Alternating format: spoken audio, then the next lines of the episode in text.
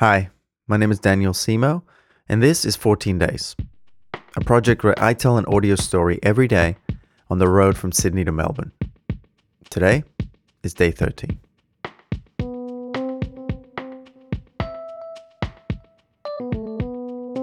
Do you remember your first word? I mean, obviously, you don't, but I imagine someone has told you what your first word was. Maybe mama or dada. What about the first words you learned in a second language? That French or Japanese that you took in high school? Maybe hello, or how are you, or my name is? Well, the first words I learned in Spanish were a little unusual. Desde el Estadio Azteca de la Ciudad de México. That's my dad, by the way, doing that demonstration. Those nine words, desde el Estadio Azteca de la Ciudad de México, mean from the Azteca Stadium in Mexico City. That was how the Mexican commentator would introduce soccer matches on TV during the 1986 World Cup. And you learned it, and you were always repeating this with the microphone in the hand. That was not a microphone; was like a big spoon, and you were saying, "Desde el Estadio Azteca de la Ciudad de México." Yeah. Did I did I know what that meant? No. No. you were three, four years old. No. My family and I were living in Germany at that time, but my dad and I would watch the broadcast of the World Cup on TV and hear those words. I mean, the Germans took it as a very funny thing, the guy shouting, because he was really shouting it. And then that's the guy who was then also shouting, ah, like crazy when there was a. So the Germans always show it, so you watch it and then you repeat it. I don't actually remember watching that World Cup, but I do remember watching the next one, Italia 90. That's when I truly became obsessed with soccer and with sport, which I still am to some degree. Last year, though, I realized that as a sports fan, something was missing. I knew I was coming back to Melbourne, and yet I didn't have an AFL team.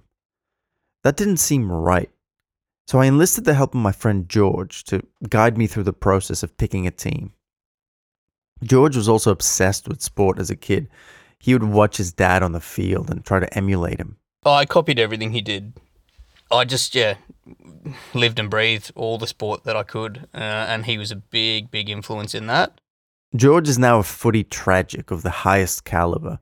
So together, we went through each possible team, one by one. He would tell me about their history, their fans, their reputations, and I would rank them.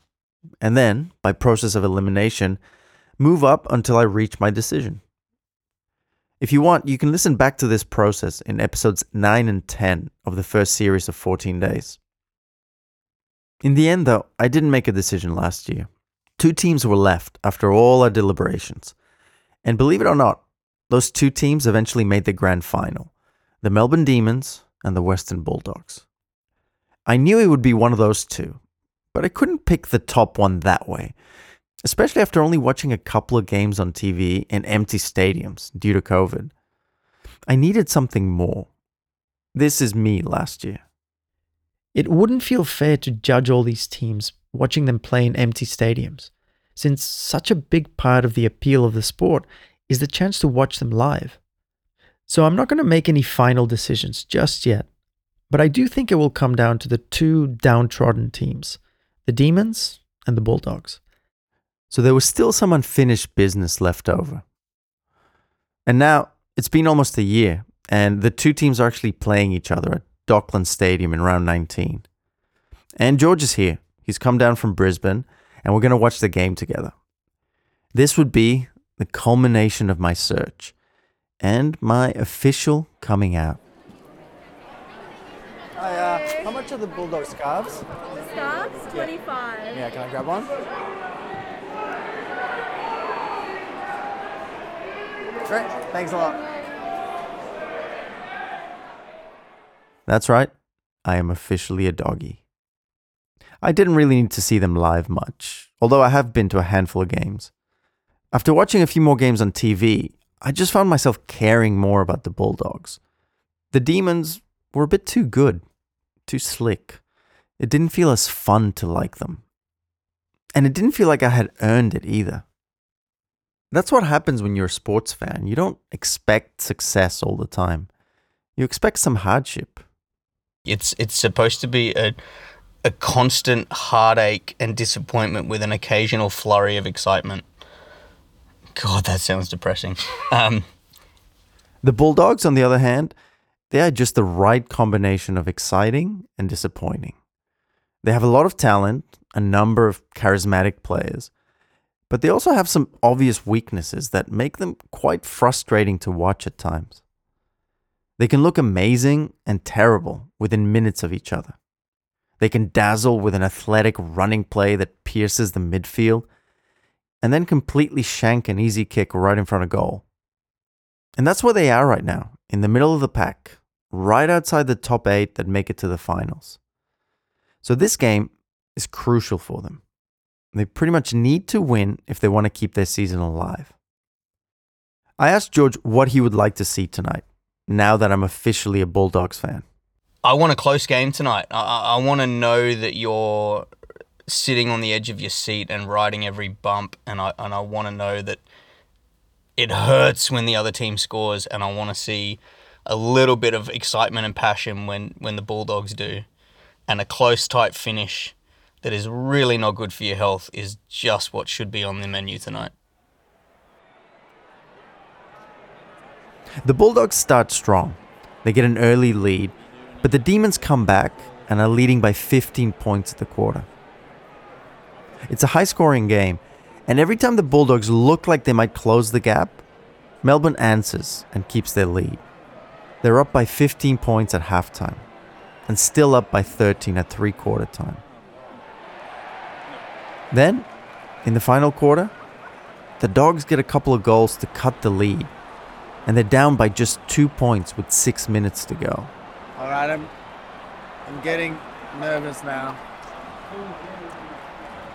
Things are tight, and any mistake can cost the game now. Christian Petracca gets awfully close to scoring for the Demons, but only gets a behind. Melbourne is up by three.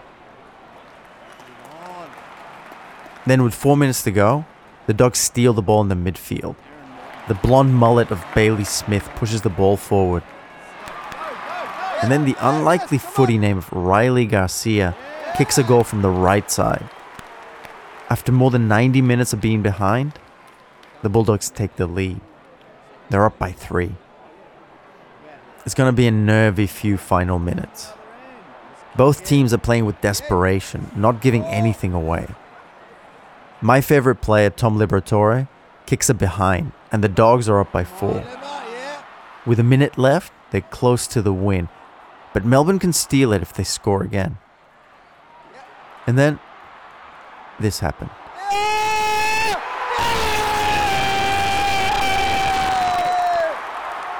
Now, you hear that? That is clipping distortion. It happens when a sound is too loud for a microphone. It sounds awful, and you want to avoid it at all costs. As a professional audio producer, I should be ashamed. But as a sports fan, well, what can I say? I mean, that was the goal that clinched the game. The Bulldogs are in the top eight. They're still in with the chance for the season. And really, did you see the goal? Jamarra Ugle-Hagan, the young second year player, with an arcing kick from the left corner. He had five goals for the game, and he looks like he might be really good.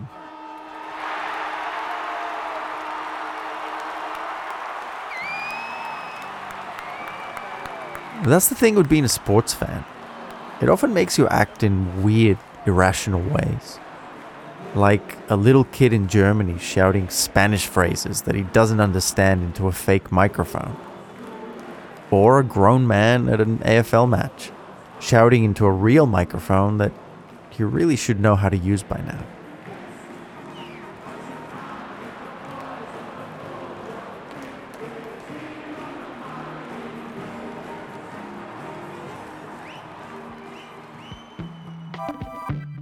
I'd like to thank my dad for his pitch perfect Angel Fernandez impression. And George for joining me in my first truly exciting live footy moment.